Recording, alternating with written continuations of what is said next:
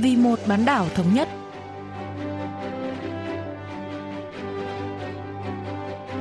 Xuân Vi xin kính chào quý vị và các bạn. Mời quý vị và các bạn cùng theo dõi chuyên mục Vì một bán đảo thống nhất của Đài Phát thanh Quốc tế Hàn Quốc KBS World Radio.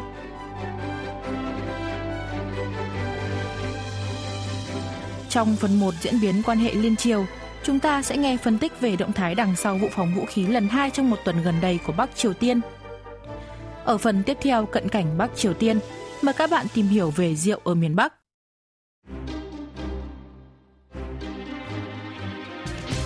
Bắc Triều Tiên ngày 9 tháng 3 đã phóng vũ khí nhiều chủng loại về phía Biển Đông từ khu vực Sondok, tỉnh Nam Hamgyong, vùng Đông Bắc nước này.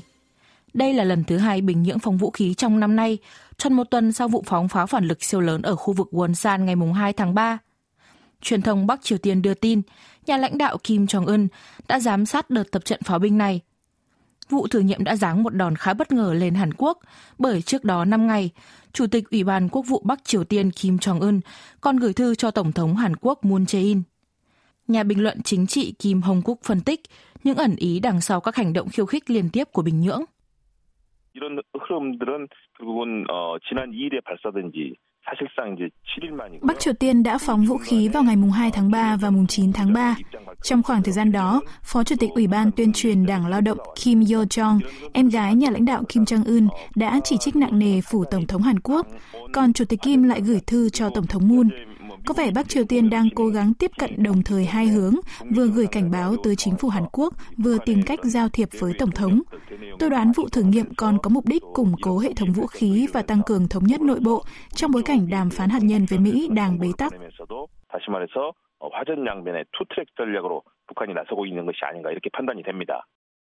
Tham mưu trưởng Liên quân Hàn Quốc nhận định có khả năng Bắc Triều Tiên đã phóng tên lửa bằng hệ thống phóng vũ khí đa năng siêu lớn, cho biết các vũ khí đã bay được quãng đường tối đa khoảng 200 km, đạt đỉnh độ cao khoảng 50 km.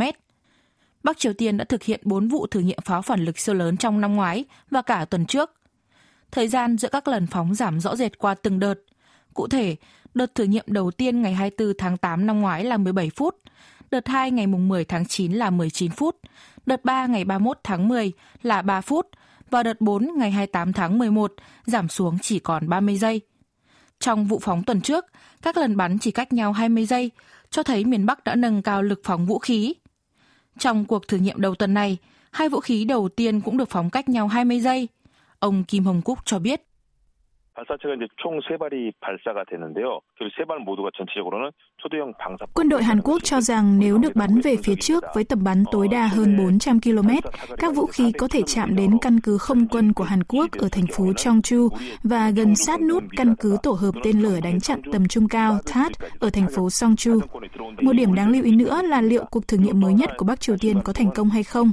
Thời gian giữa các lần bắn đã giảm xuống còn 20 giây, cho thấy năng lực phát triển vũ khí của Bắc Triều Tiên đang được cải thiện.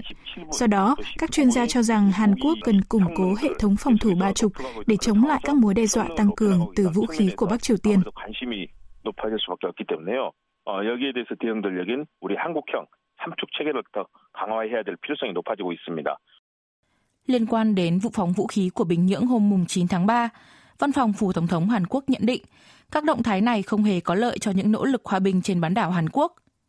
Sau vụ phóng tương tự tuần trước, văn phòng đã ngay lập tức triệu tập cuộc họp khẩn cấp giữa các bộ trưởng liên quan, bày tỏ lấy làm tiếc về hành động gây ra căng thẳng quân sự của Bắc Triều Tiên và yêu cầu Bình Nhưỡng dừng các hành động tương tự. Nhưng với lần phóng tuần này, Phủ Tổng thống Hàn Quốc đã tránh sử dụng các diễn đạt có thể kích động miền Bắc. Ông Kim Hong Kuk giải thích. 김정은 위원장의 친서가 왔다는 점이 중요합니다. Chúng ta phải lưu ý rằng Chủ tịch Kim đã gửi một lá thư cá nhân cho Tổng thống Moon, truyền tải thông điệp hai miền nên thông cảm và hợp tác với nhau. Tổng thống Hàn Quốc cũng đã gửi thư phúc đáp. Thật khó để mong đợi bất kỳ cải thiện nào trong mối quan hệ Mỹ-Triều ở thời điểm hiện tại vì Mỹ đã bước vào giai đoạn bầu cử Tổng thống. Trong tình huống này, có thể Hàn Quốc đã cân nhắc khả năng liên lạc giữa lãnh đạo hai miền và sự cần thiết của việc duy trì tin tưởng lẫn nhau. Ngoài ra, Seoul muốn ngăn Bình Nhưỡng tiếp tục phát triển vũ khí và thực hiện các hành động khiêu khích theo thói quen. Tôi nghĩ đó là lý do tại sao Hàn Quốc đã không bình luận gay gắt về động thái thử vũ khí mới nhất của miền Bắc. 북측의 무기 개발과 또 도발의 일상화를 막기 위해서 일단은 수위 조절을 한 것으로 보입니다. Khi em gái Chủ tịch Kim đả kích phủ Tổng thống Hàn Quốc, nhiều chuyên gia lo ngại rằng mối quan hệ xuyên biên giới đã thực sự chạm đáy. Nhưng ngày ngày hôm sau, nhà lãnh đạo miền Bắc lại gửi thư cho Tổng thống Moon, bày tỏ cảm thông về dịch corona-19 ở Hàn Quốc, khiến giới chuyên gia càng thêm bối rối. Ông Kim Hong Quốc phân tích. 어, 김정은 위원장의 여동생 김여정이 나서서 3일 늦은 밤에 Bức thư của Chủ tịch Kim bày tỏ sự cảm thông và động viên nhân dân Hàn Quốc trong cuộc chiến đấu chống lại dịch corona-19, thể hiện sự tương phản rõ rệt với những lời lên án mạnh mẽ của em gái ông ngày hôm trước, cũng như các động thái khiêu khích của miền Bắc. Tôi nghĩ chúng ta nên tập trung nhiều hơn vào bức thư vì nó chứa đựng quan điểm cá nhân của nhà lãnh đạo hàng đầu Bắc Triều Tiên. Tuy vậy, vẫn có nhiều người miền Bắc giữ lập trường cứng rắn đối với Hàn Quốc, trong đó có cả em gái ông. Những nhận xét gai gắt của bà đã phản ánh hiện trạng của quan hệ liên triều. Kim Yo Jong, bộ trưởng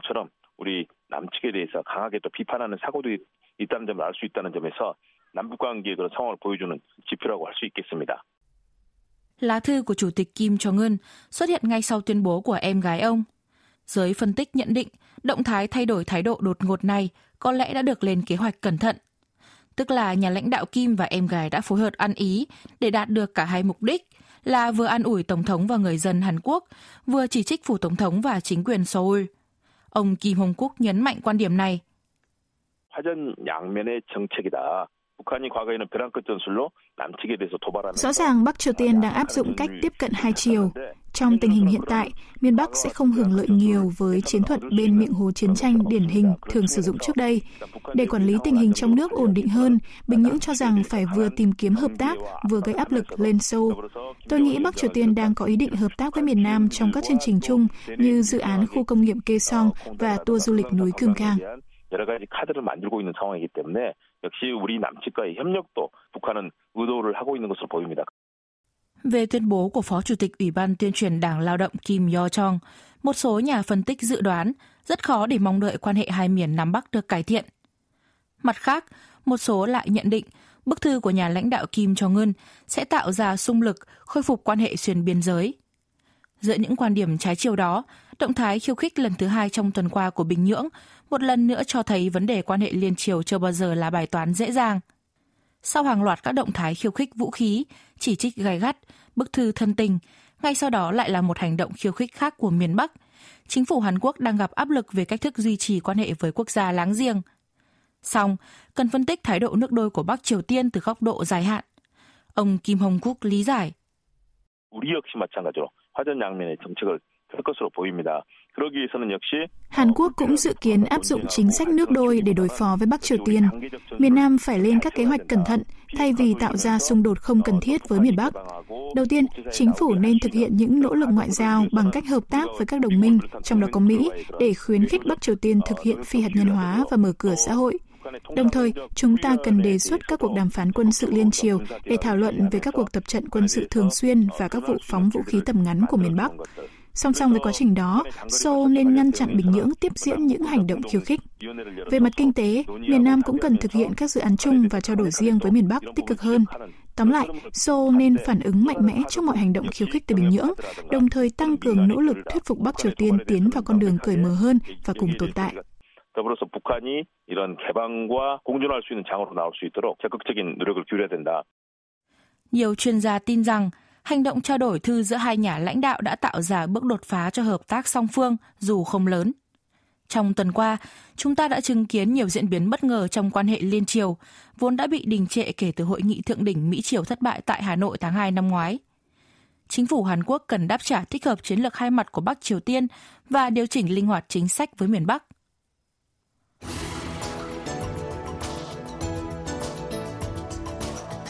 Trong bối cảnh dịch corona-19 bùng phát kéo dài, nhân sâm đang được coi là một trong những giải pháp ngăn ngừa và chữa khỏi virus ở Bắc Triều Tiên. Một hãng tuyên truyền của Bắc Triều Tiên đã quảng bá nhân sâm từ Kaesong, giúp tăng cường hệ miễn dịch để đẩy mạnh tiêu thụ nước giải khát và rượu làm từ loại dược liệu này. Trên thực tế, người miền Bắc đã sản xuất rượu từ một loạt các loại thảo dược, trong đó có nhân sâm và các loại trái cây bản địa tùy từng khu vực. Đồ uống có cồn phổ biến ở miền Bắc gồm rượu Việt quất, Thuy Trúc, làm từ những quả Việt quất trồng trên núi Pektu, rượu Moru, làm từ nho tự nhiên trên núi Kangke và rượu nhân sâm tự nhiên tỉnh Cha Kang. Giáo sư Chong Eun Chan đến từ Viện Giáo dục Thống nhất thuộc Bộ Thống nhất chia sẻ thêm về rượu ở Bắc Triều Tiên. 지역별로 북한의 특산주가 많죠. 우리 남한에도 많이 알려져 있는데요. Các vùng miền khác nhau ở miền Bắc có các loại đồ uống đặc sản riêng. Bình Nhưỡng, Kaesong và đặc khu kinh tế Dason đều có rượu soju đặc trưng chế biến bằng phương thức trưng cất truyền thống. Nhiều vùng cũng sử dụng trái cây địa phương để làm rượu. Rượu Việt quất Thư Trúc của tỉnh Ryanggang là một đặc sản địa phương rất nổi tiếng, đã được sử dụng tại Hội nghị Thượng đỉnh Liên Triều năm 2000. Nấm thông trên núi Chibo, nhân sâm Siberia từ núi Baekdu, thanh hương trà và hải sâm đều được sử dụng để làm rượu. Rượu rắn nồng độ cồn 40% được sản xuất bằng cách ngâm nguyên một con rắn trong bình rượu. Các thành phần khác để nấu rượu có thể kể đến xương hổ, được cho là giúp cải thiện viêm khớp, kiến lửa, gạo nếp đen, vân vân. 검은 찹쌀술도 있고 굉장히 다양한 어, 유형들이 있다고 보시면 될 것 같습니다. Trong các loại thức uống của Bắc Triều Tiên, bia Thế Thùng Gang đặt tên theo con sông chảy qua thủ đô Bình Nhưỡng là thương hiệu quen thuộc nhất với người Hàn Quốc hiện nay. Loại bia này đã trở thành chủ đề bàn tán sôi nổi tại Hàn Quốc sau khi tạp chí Nhà Kinh tế học của Anh đăng một bài báo với tựa đề Đồ ăn tuyệt hảo, bia nhảm chán năm 2012, bình luận rằng bia Hàn Quốc hơi vô vị, nhưng bia Bắc Triều Tiên lại khá ổn. Ngay sau khi hội nghị thượng đỉnh liên triều ngày 27 tháng 4 năm 2018 kết thúc, một số người dân Hàn Quốc thậm chí đã ký một bản kiến nghị trực tuyến trên trang web của Phủ Tổng thống, kêu gọi nhập khẩu bia Thế Thung Gang, sông Thế Thung. Thương hiệu bia này được chính quyền Bắc Triều Tiên hỗ trợ mọi mặt và là một trong những mặt hàng xuất khẩu đáng tự hào của miền Bắc. Giáo sư Chong Eun Chan cho biết, 근데 사실 대동강 맥주의 그 생산 기원을 우리가 살펴보면 Cựu lãnh đạo Kim Jong-il bắt đầu quan tâm đến sản xuất bia đầu những năm 2000 trong chuyến thăm nhà máy bia Batika ở Nga. Ấn tượng bởi hương vị bia tuyệt vời tại đây, ông đã chỉ thị các quan chức mở một nhà máy bia tương tự ở Bắc Triều Tiên. Sau đó, các quan chức miền Bắc đã đến Đức để mua trang thiết bị, nhưng không đủ khả năng tài chính để nhập khẩu dây chuyền sản xuất. Do đó, phía Đức đã đề xuất miền Bắc mua một dây chuyền sản xuất đã qua sử dụng ở Anh. Bắc Triều Tiên đã vận chuyển thiết bị cũ của Đức từ Anh để xây dựng nhà máy bia và sản xuất ra bia Taedonggang, sông Taedong. Nghe nói các quan chức của Đại sứ quán Anh và Đức ở Bình Nhưỡng rất thích loại bia này. Hiện tại, một chai bia Taedonggang 640ml có giá 1,5 đô la Mỹ. 640ml당 한 병당 1.5달러에 판매됩니다. Trong khi rất khoe khoang về bia Thế Thung Gang, Bắc Triều Tiên vẫn coi rượu soju Bình Nhưỡng là thức uống đặc trưng của quốc gia. Ngày 7 tháng 10 năm 2018, báo Lao động, cơ quan tuyên truyền của Đảng Lao động Bắc Triều Tiên, đã công bố rượu soju Bình Nhưỡng là quốc tiểu và cho biết nhà lãnh đạo Kim Jong-un đánh giá rất cao dòng rượu này. Rượu soju Bình Nhưỡng được làm từ ngô và gạo trắng với hương vị khá nồng – Nhà máy ở Bình Nhưỡng sản xuất loại rượu này với hai kích cỡ khác nhau là 500ml và 750ml, nồng độ cồn 25% hoặc 30%, cao hơn nhiều so với rượu soju của Hàn Quốc.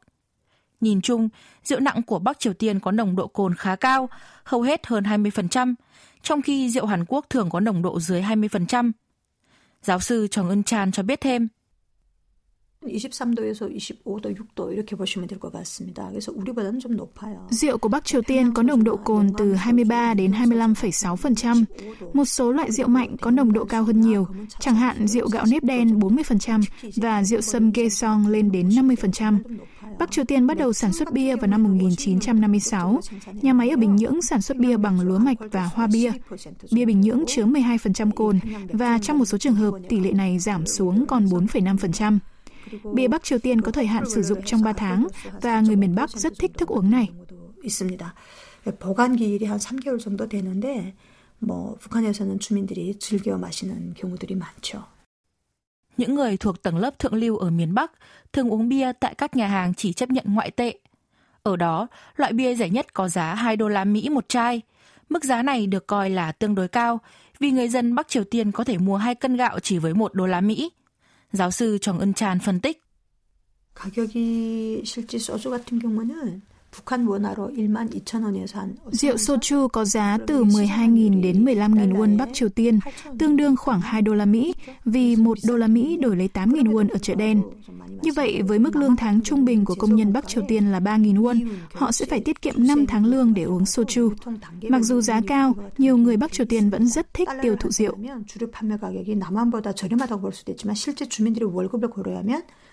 높은 수준이다. 이렇게 볼 수가 있겠습니다. người Bắc Triều Tiên uống rượu với hàng xóm hoặc đồng nghiệp khá thường xuyên để vui vẻ với nhau và siết chặt tình bằng hữu. Khi uống rượu, họ cũng thích hô hào nhau 100% hay cạn ly. Người dân Bắc Triều Tiên bắt đầu thường xuyên tổ chức tiệc từ những năm 2010 khi sản xuất rượu phổ biến hơn và các quy định liên quan đã được nới lỏng. Giáo sư Chong Eun Chan lý giải.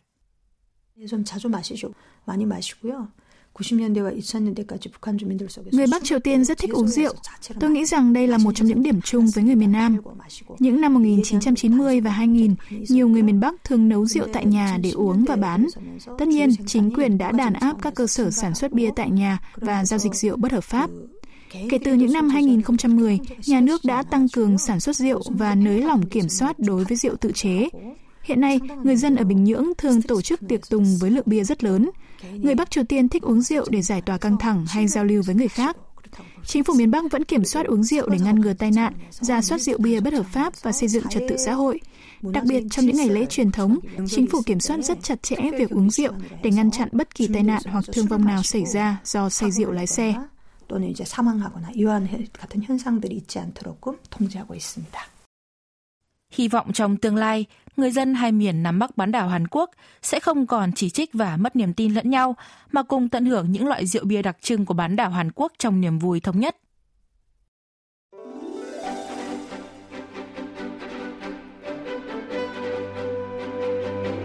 Quý vị và các bạn vừa lắng nghe chuyên mục Vì một bán đảo thống nhất của Đài Phát thanh Quốc tế Hàn Quốc KBS World Radio. Cảm ơn quý vị và các bạn đã quan tâm theo dõi. Xin kính chào tạm biệt và hẹn gặp lại trong chuyên mục tuần sau.